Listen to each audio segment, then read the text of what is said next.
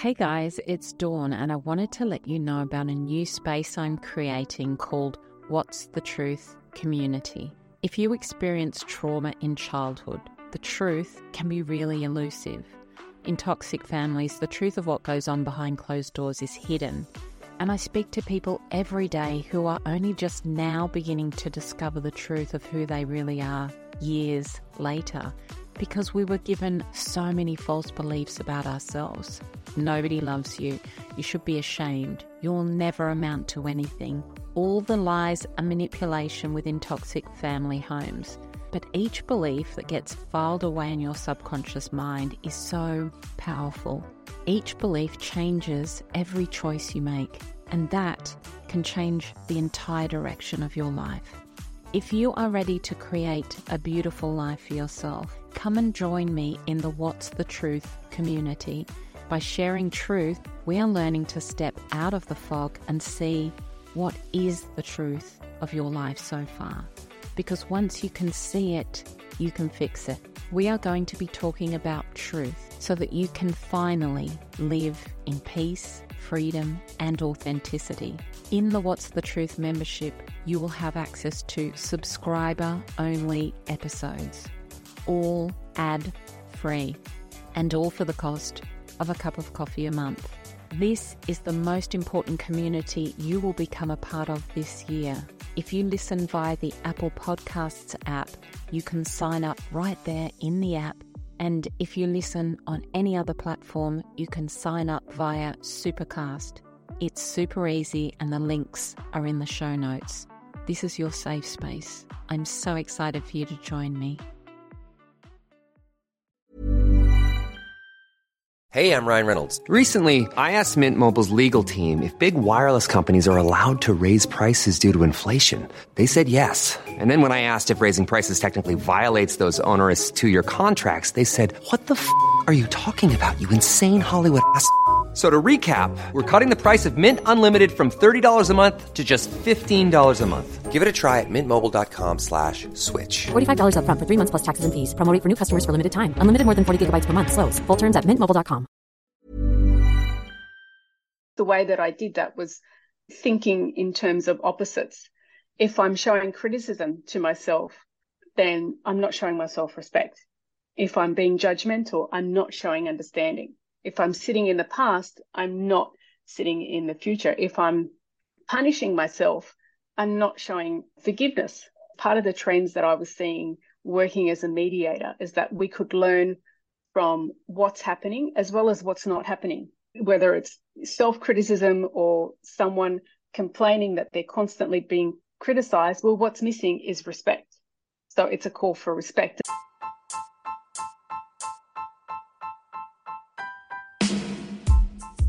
Welcome to How My Parents Raised Me. I'm Dawn Chitty. When we are born, we arrive here as pure and perfect souls, and the direction our life takes from that moment is deeply connected to what our parents bring to our lives. And what our parents bring to our lives is deeply connected to what their parents brought to their lives, and that's the cycle of families. I have always craved connection with real and raw stories to understand what makes you, you, what makes you the absolutely unique human that you are.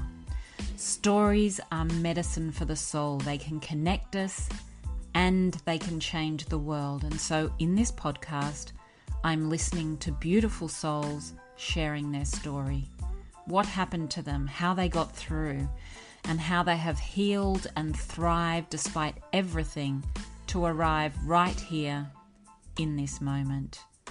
Content warning: if you are triggered by the themes of this podcast, please seek a helpline in your city. Hey, my beautiful friends, welcome back. You know, my mum had been in hospital for many weeks, and she was at one of her lowest points when she said to me, I want to cry, but I can't. She was so done, but she was just unable to release a single tear. Have you ever experienced this yourself and wondered, why can't I cry? Releasing emotion is so important for our healing, and so it's good to understand why this happens. My blog post this week is called Eight Reasons You Can't Cry, Unraveling the Mystery Behind Our Tears. The link to this blog is in the show notes. Did your parents get divorced? It's a harrowing time for kids. The two most important people in a child's world are angry and fighting, and it can have a lifelong effect on a child. Sometimes that child will feel so much shame and blame for their parents' divorce because they felt so powerless in that situation. My guest this week is Rosemary Gattuso, a mediator in the family court. Rosemary sits down with families to help them find a way to navigate raising their kids together after divorce. Rosemary has been a quiet observer of family dynamics over many years, and she's noticed the trauma that lies beneath the surface, driving our behaviours in stressful situations. Rosemary has a simple yet powerful idea. We need to look at what's wrong versus what's strong, a perspective that can truly change how we see the world. This simple principle immediately changes our experience as we move from feeling threatened to feeling safe. Rosemary Gattuso, welcome to the podcast. You work as a family mediator in the family court, and it has been by observing the dynamics of families that you've learned about the hidden traumas people hold on to. You advocate for all of us to be trauma-informed and to work with the principles of what's wrong versus what's strong, and we'll talk about that in a minute. In your book, It's Not You, It's Me, you explain how reframing our personal narrative from vulnerability to strength is the key to overcoming adversity. Can you explain what it is that you do in your work as a family mediator? Thanks, Dawn. Well, it's important to have this conversation. As a family mediator, my role is to sit with separating parents and facilitate the conversation that they have uh, around their roles and responsibilities now that they are separated. And vital to my role is this idea of me being independent. So that involves not taking sides, not giving an opinion, basically, and not showing judgment. And so this point of not showing judgment was quite key to having a successful conversation, a successful mediation, because if you think back to a time you've felt judged by someone, it's really hard to work with them. So that's where this concept of non-judgment and its impact really framed the way that I work and my ideas on how to live in a trauma-informed way. And the rates of divorce are so high now, like fifty percent or something. It's crazy. Do you think it's the actual divorce and separation, or is it the conflict between parents that's damaging for children? It, it's definitely the conflict. It's not the, the the separation. I think historically society felt that staying together was better for the kids. And then once that narrative changed, the the rates of separation and divorce also changed to reflect that. And there's loads of, of research on the the impact of unresolved parental conflict. Now, we know conflict is a normal part of day-to-day life. It's really when it's ongoing and unresolved and could even flow over into a type of emotional abuse. And, and if you look at it from family dynamics, you have a child with two parents or two caregivers, or maybe there's more than two, but those significant adults are the are role models for them. They're the most important adults in their life. So for there to be disharmony in, in that interaction can be quite harmful for them. Most of us will know someone who their parents didn't separate, but they had a really terrible relationship, and this child grew up into an adult knowing that both their parents really hate each other. And you can see the challenges that can present. Parental distress is recognised as a condition in the D S M five, which is the manual that lists all the, the mental health conditions, and it's it's set up by the Psychiatric Association of America. Yeah. Now, I guess part of my work is also not to label and diagnose, but at the same time, here it's really important to note that it's actually been recognised that it, it is harmful. Yes, absolutely. And you speak about the importance of discovering the hidden traumas that people are holding on to. What have you discovered about those hidden traumas when you're working with families? What I found is that it's less about a traumatic event or a series of events and more about the impact on that individual and, and the impact on that individual's quality of life and the way that they see themselves, their sense of self. And what I concluded was that trauma, it looks like a deficit of self, where an individual will see themselves through the lens of a lacking or a deficit or I'm not enough, that that kind of narrative. And it doesn't have to be a result of a major incident or or what we would traditionally recognise and understand to be trauma. It's not to be dismissive of those other types of trauma. What I found was it, it's very complex and it's very individual. And so that means that the cause is also complex and also individual. And then the healing process is, is similar. And it was really obvious for me working with families where there were there was more than one child, and one child was thriving through the changes, yet another was really not managing. And their parents might say, my daughter or my son has a behavioural issue. And so this common thread of a behavioural issue became a clue to that child's experience. That was part of the reframe that it's not about a specific event. It's about the impact on the individual. It doesn't have to be obvious. And, and what clues can that child's experience give us? And with my study on trauma, one of the things that really jumped out for me is that we are adaptations of our experience. So the quality of our thoughts, feelings, and actions are really a reflection of the quality of our experience. Yeah. Yeah, totally. And I think I think it's so true, isn't it? In those situations, parents are not aware that the behavioural issues are a reaction to what's going on in the family, because one child is coping and seemingly fine. The other child is then just the person who's causing trouble, just not having that understanding that that child is coming from a place of trauma and just their reaction to it. Can you give us some examples of those hidden traumas that you've seen in families?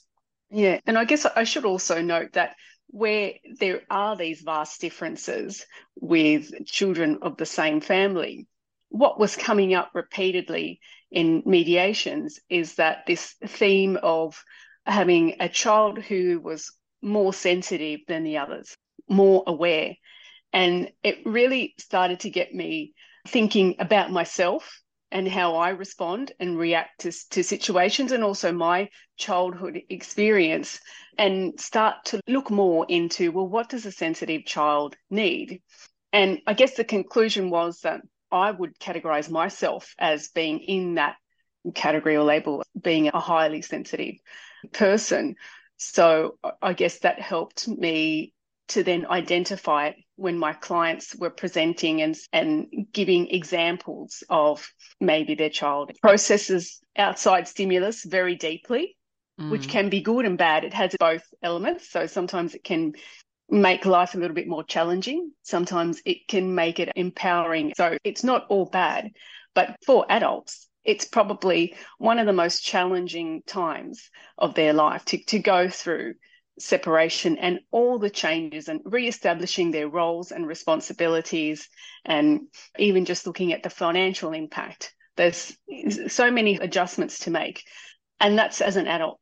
So for children, then the, the onus is on the adult to cope with all of that and then be able to differentiate one child from another and what they need. And if one child might need more reassurance, or one child is more sensitive, therefore they might take on the worries of their parents. So, yep, mum and dad will then need to maybe be really wary of their language and what they say, particularly what they say in front of the kids. When you have this sensitive child, then I know from my own experience, I had a pretty good upbringing. I didn't have a lot of worries that a lot of other people have. My parents, migrants, they were always working. They did have probably what I would say is a quite a strong negative bias, which was normal because that's just how it was. And I lived in a, an area with lots of other children of migrants. So we just knew, oh, yeah, that's that's normal. But as a sensitive child, I, I guess looking back now, I can see that I really took on a lot more of what was happening around me. And, and then add that layer of a strong negative bias, kind of anticipating the worst might happen. You better be careful, watch out. Then coming into the situation as someone who was quite shy, I was placed in E S L as a child. I didn't really know why. I'm born in Australia. My mother was an E S L teacher. It was, I suspect I wasn't reading or learning to read as quickly as everyone else. So they put me in E S L class with everyone else who didn't speak English. And so I guess along the way, I picked up this narrative that I was different and it wasn't good. So I can see now looking back, it's not anything major. Like I'm sitting here telling little stories about my childhood and how that impacted me personally and got me on the, I guess, the path of deficit and in the way that I saw myself. There's nothing major. And I'm no way being dismissive or, or anything of, of other people's experience. This is mine and this is what I noticed. And then I saw it in my clients' families and thought, actually, this can have quite a significant impact on one's quality of life where the sense of self is in deficit as a starting point. And when it starts from a young age and continues, it can be really hard to even identify and then do something about it. And I guess I was lucky because I was studying in the area of mental health. So then that helped me to identify and then look at, okay, well, how can I change that narrative? Yeah, yeah, absolutely. And so I guess that's where this what's wrong and what's strong comes in. Is that yeah. is that where it came yeah. from? So you you grew up in an environment where everything was coming from the negative.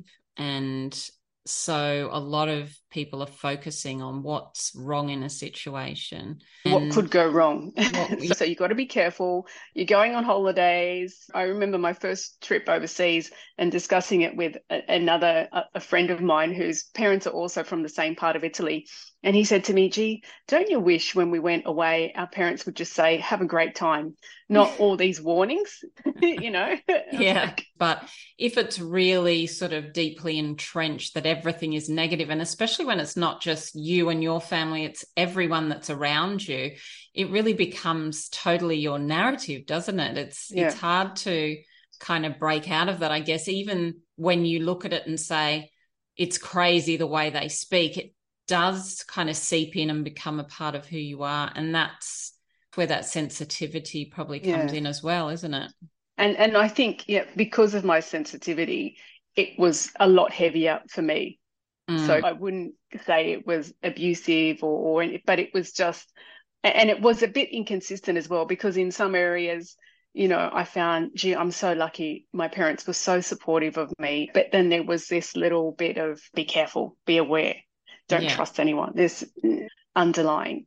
And and look, biologically, that's our default. That's how humans survived. We had to be paranoid. We had to have this strong negative bias just in case something was going to happen that would threaten our survival.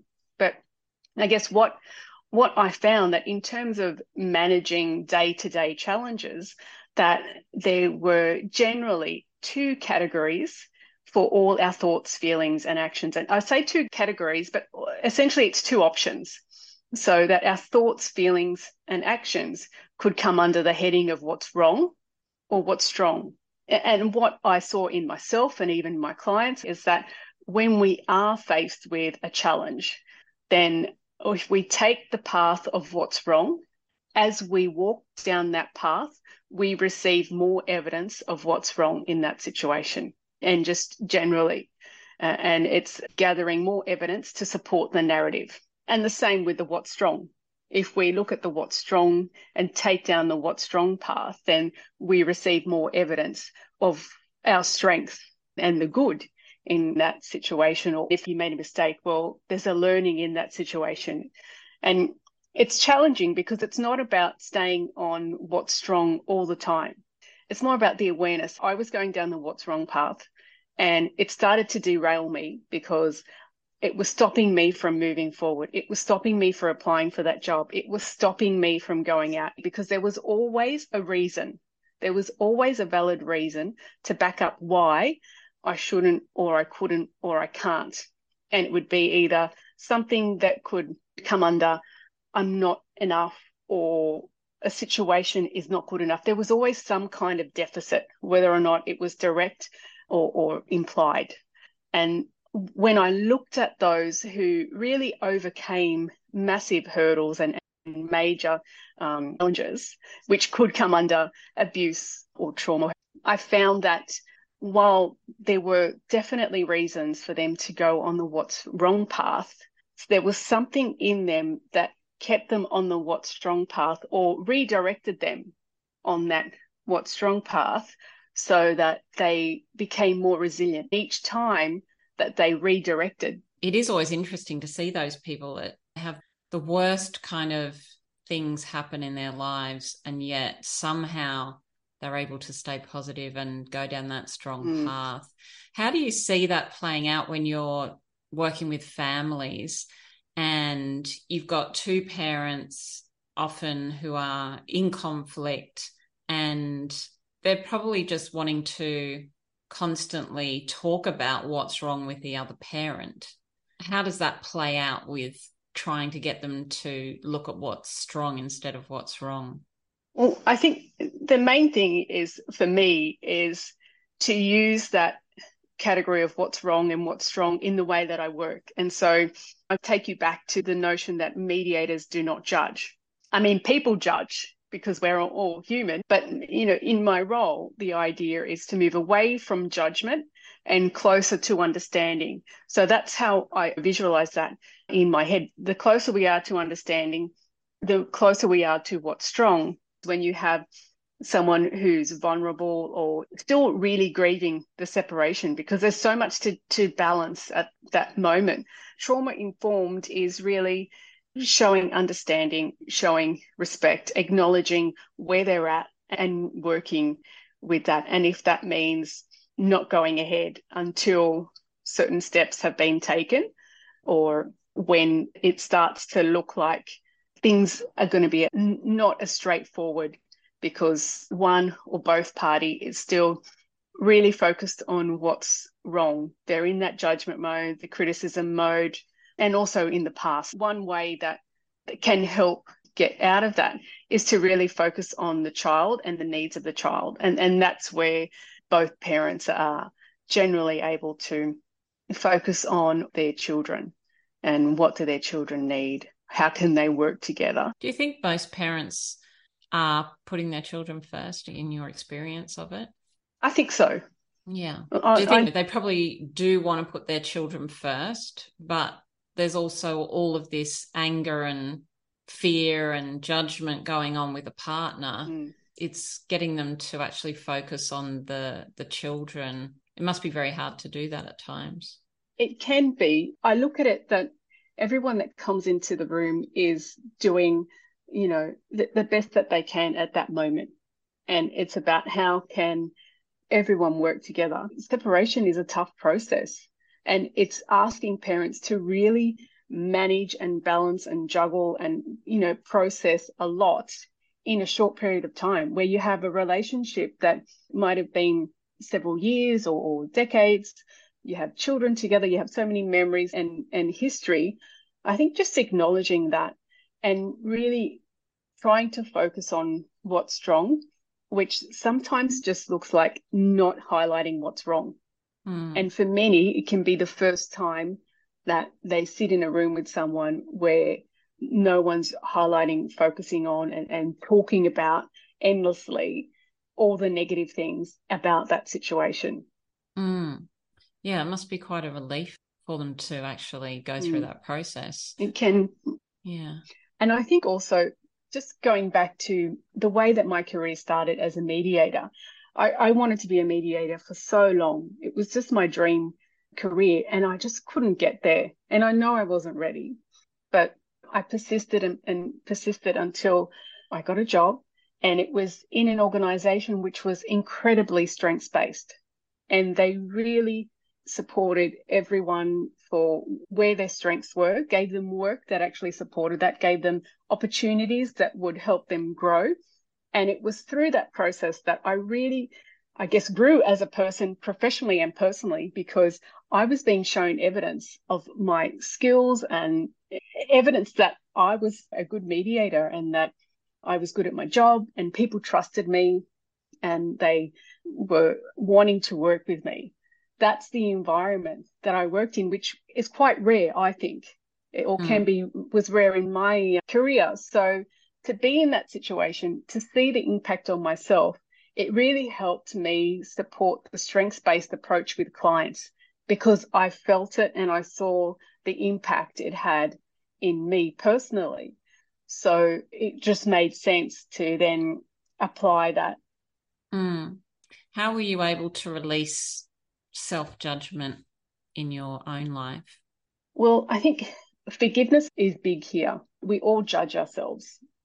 I can be quite forgiving of myself and try to focus on the strength, because it's so easy to go into judgment and really focus on, oh, what I did wrong, I should have done it this way, I can't believe I said that, or I can't believe, you know, that sort of thing when it's about myself.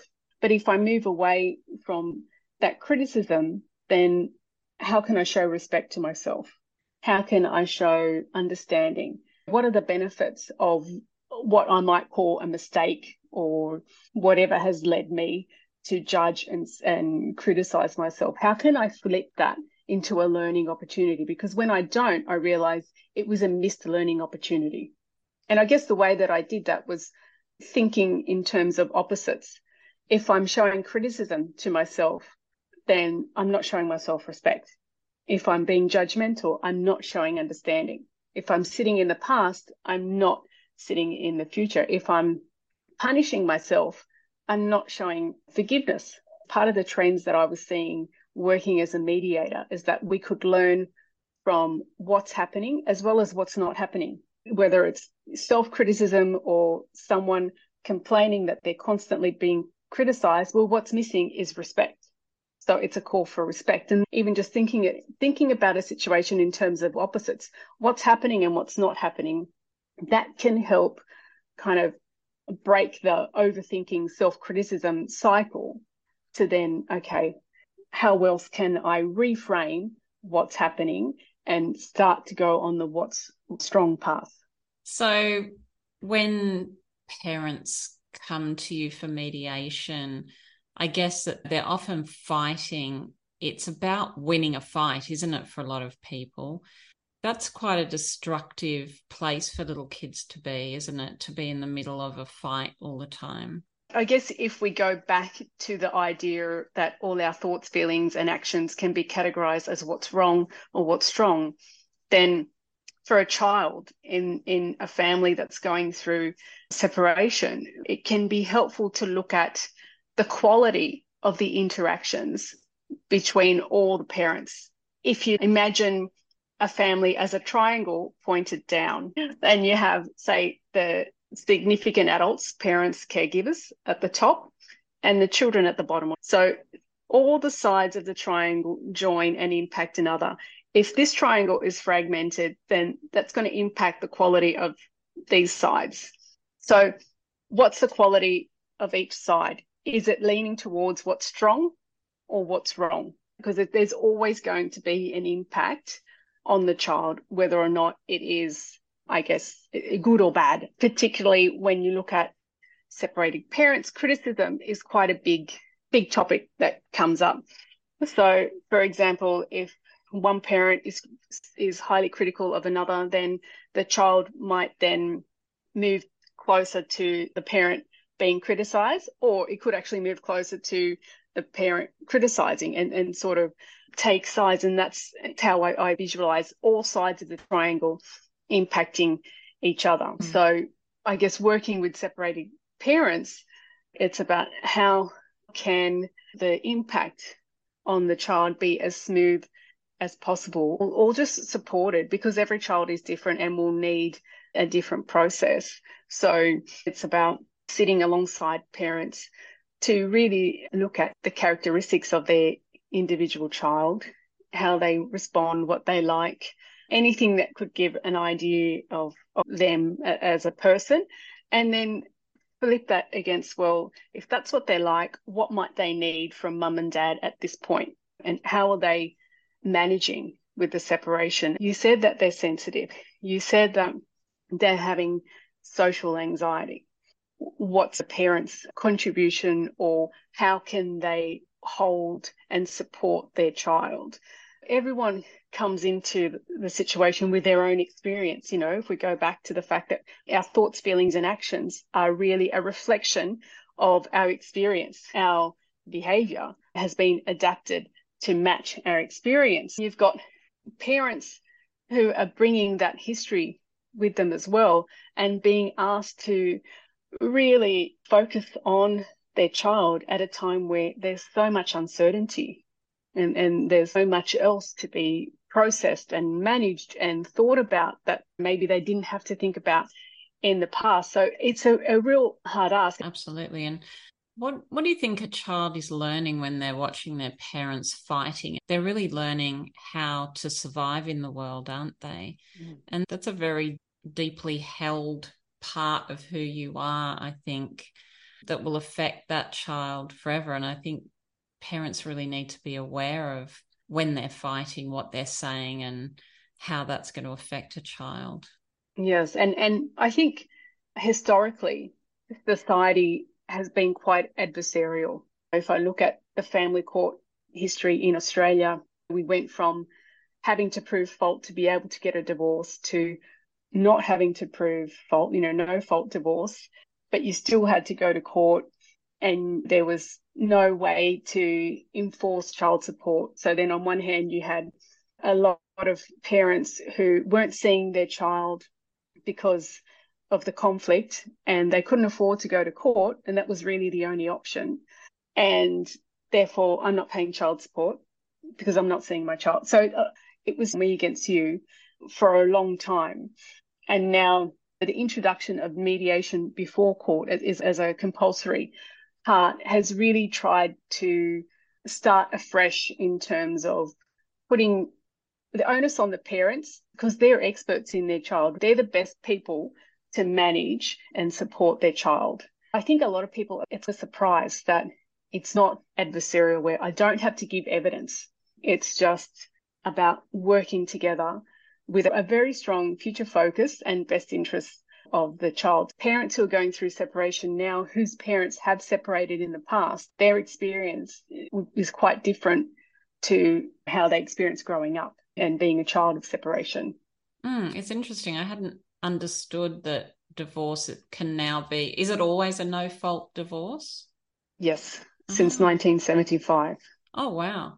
So That's that's very interesting to me, actually. So you don't have to go in and try and prove that you're the better parent and, and all of that sort of stuff. That's a huge relief on the whole process, isn't it? Yes, it's about working together and saying, well, how can we define our roles and responsibilities and do it ourselves, because it's our family, it's our situation. We know what's going to work best, or at least try. And if it doesn't, we look at another option. You said earlier that we should all be trauma-informed. Can you explain your understanding of what trauma-informed is? Yeah. And look, I'll, I'll start by saying, you know, as a, a mediator and, and counsellor, you know, everyone was really pushing this idea of being trauma-informed. That means working in a way that acknowledges, supports and respects the individual's experience and history and, and how that has impacted them. That's what it means for me. And, and for me, if I look at it in terms of what's wrong and what's strong, it's more about doing things that my thoughts, feelings and actions are really under what's strong in my interactions with an individual. the vital role of a mediator is to show non-judgment, because that's also a part of being trauma-informed. Working in a trauma-informed way, it, it occurred to me, well, then why can't we be trauma-informed with ourselves? It's vital and helps our own healing process if we can be trauma-informed with ourselves. And now, when there is significant trauma, that can be a challenge because the default is on what's wrong. All the thoughts, feelings, actions, situations really highlighted what's wrong in a situation. So flipping that can be challenging. But if we have other supports, other people in place who are working in a trauma-informed way, that can, can be pivotal to helping us to be trauma-informed with ourselves. And that's where I look at the use of opposites, what's happening versus what's not happening, or the opposite of, of what's happening, as a way to think, okay, am I going towards what's wrong or what's wrong? And if I'm not, how can I flip that? What would be the opposite? What would I be doing if I was being trauma-informed with myself? Mm. And I guess when people come from trauma, they end up with quite a low sense of self-worth. How do you see low self-worth getting passed down in families? Mm. Yeah, and yeah, that's really important to also acknowledge that, yes, we are adaptations of our experience, but we're also adaptations of our ancestors' experience and our family history. You know, and there's a lot of research on intergenerational trauma, and a lot of the research that I've looked at explores the descendants of Holocaust survivors and, and how biologically they are responding to stress in a similar way that someone would who had lived through the Holocaust. And and for me, that was quite, that was huge, because then it, it's like, okay, well, I might be responding to external stimulus as though I have experienced a traumatic event, but I haven't, but it's somewhere biologically and still with me. So I think really important to acknowledge the impact of intergenerational trauma. So there's a lot of, I call it deficit of self. I'm not good enough.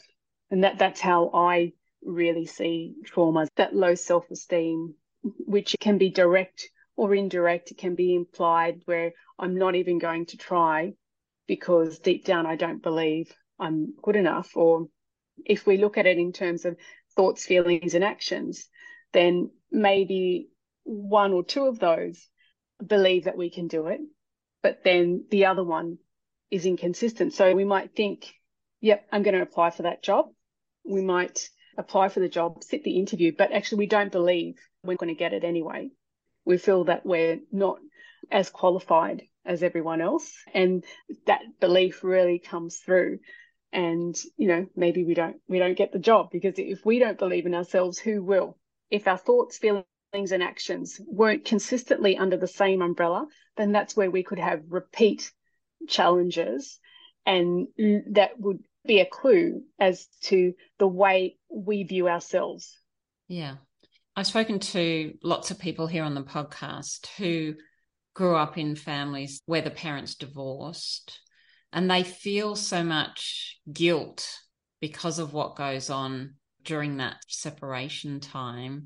Do you see that in your work, kids feeling the guilt of their parents' divorce? I should note that I never meet with the children. I only meet with the parents and, and go by their their experience, but it's definitely a common thread, and it can be developmental depending on the age. There might be certain developmental stages where it's more common for a child to really take it on and believe that that it was their fault because they did something, and, and really maintain that narrative. I left my bike outside, and then that's when mum and dad had a big fight, and so that's why, mm. you know, so it, it can be. And again, that's where it's really important to really focus on the the needs of the child and that specific child. What is that individual child like? And then how can the parents work together in ways that come under the umbrella of what's strong for their child? And it's not just about what they do for their child, but also what they do for each other. so that they do show more mutual respect and non-judgment towards each other in, in front of the children. Yeah, because they, they take it all on, don't they, and just hold it. I think a lot of people just hold stuff from their parents' divorce for many, many years, and there's no way to really speak about it, I guess, because the parents are fighting, and who do you speak to about how you mm. feel? It's a probably quite an isolating situation. What would you say to a parent who is currently in that divorce and separation process and they're feeling really challenged by that? Well, I think the first step is to really just acknowledge that it is challenging and that it might actually get harder or, or more challenging before it actually gets smoother. But at the end, what I guess the question could be, what memories do you want your child to have of this time? And that can really help focus on the best needs of, of the child, which I believe parents do come in wanting to do the best. I guess I say the spotlight on the child, but it's also the family as a whole, because everything that everyone in that triangle does is going to impact everyone in that family, so that the spotlight is then on the needs of the family as a whole. Going through separation can really highlight the conflict of interest between my needs to do something versus the needs of the, the family. And that can be quite challenging, because you're going through separation and you have to do things on your own and think about, how am I going to manage my responsibilities? How am I going to manage the bills and work and soccer and whatever the case may be now as an individual, yet still be respectful of the family? So that can be a common challenge. Mm. It's a big learning curve, isn't it? Yes. I know you've got a book coming out soon called It's Not You, It's Me, and you also run workshops. Can you tell us about yes. your book and, and what you offer? Okay, thank you. My book really looks at a lot of the, the topics that we've explored today, how trends in managing adversity and ways to overcome and flip from that what's wrong lens to what's strong lens, because I found that if we are able to flip or to recognise that we're on what's wrong and go to what's strong, that increases our resilience and our self-worth, and we're able to learn and grow from our experiences. And so as part of my publishing process, I met with a, a publisher who said that her teenage daughter, who's quite anxious, really benefited from the ideas in my book and, and the tool that I, I you know, proposing a, a physical tool to categorize thoughts, feelings, and actions under what's wrong or what's strong. And so because her teenager really benefited from this tool, she planted the seed for me to run workshops in high schools. So that's what I'm offering at the moment. I've already been running trauma-informed mediation workshops, largely to mental health professionals, and now that's expanding out to high school students, their parents and teachers. It's so valuable what you're doing working with high school kids. I always think so much of this stuff we learn so much later in life that we yeah. should actually be going into schools and teaching it to the kids so that they've got some idea that they've got control over some of these things. When I was at school, gosh, there was nothing like that. And so it's just giving them an awareness of different levels of how to see things, I suppose. And I think it's really, really valuable. So where's the best place that we can find you? Well, on social media, Instagram, LinkedIn, Facebook, and my uh-huh. website as well. And my book should be launching by September this year. I'll put all of the links to Rosemary's offerings to her book when it comes out in the show notes so that you can go and check those out. Thank you so much for sharing all of that with us today, Rosemary. Trauma isn't just the big and obvious things that happen. It is all the small things, and your ideas around what's wrong, what's strong is very valuable, and I think it's going to be important for a lot of people. I can see how much it's working in the families that you work with. So thank you so much for sharing everything with us today. Thank you. Thanks for having me. It's been a pleasure. Thank you for being on this journey of healing and community with me. If you listen on Apple, I would love it if you could take a moment to post a review for the podcast. It would mean a lot. Check the show notes for all links recommended in this episode. If you're on Instagram, follow me at My Big Love Project, and please share this episode with someone you know needs to hear it. Thank you for joining me. You are such an incredible soul because you are you. You are unique. Your journey is unique, and you can absolutely change the world with your story. Your time is precious, and I so appreciate you being here. Thanks for joining me. I'll catch you next week.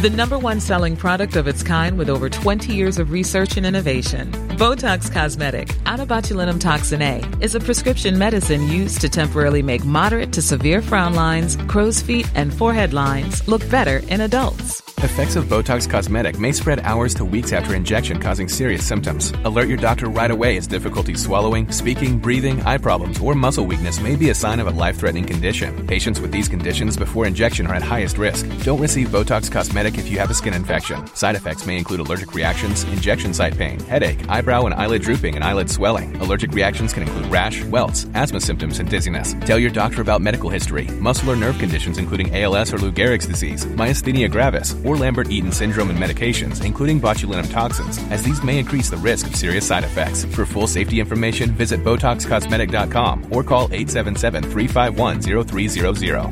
See for yourself at Botox Cosmetic dot com.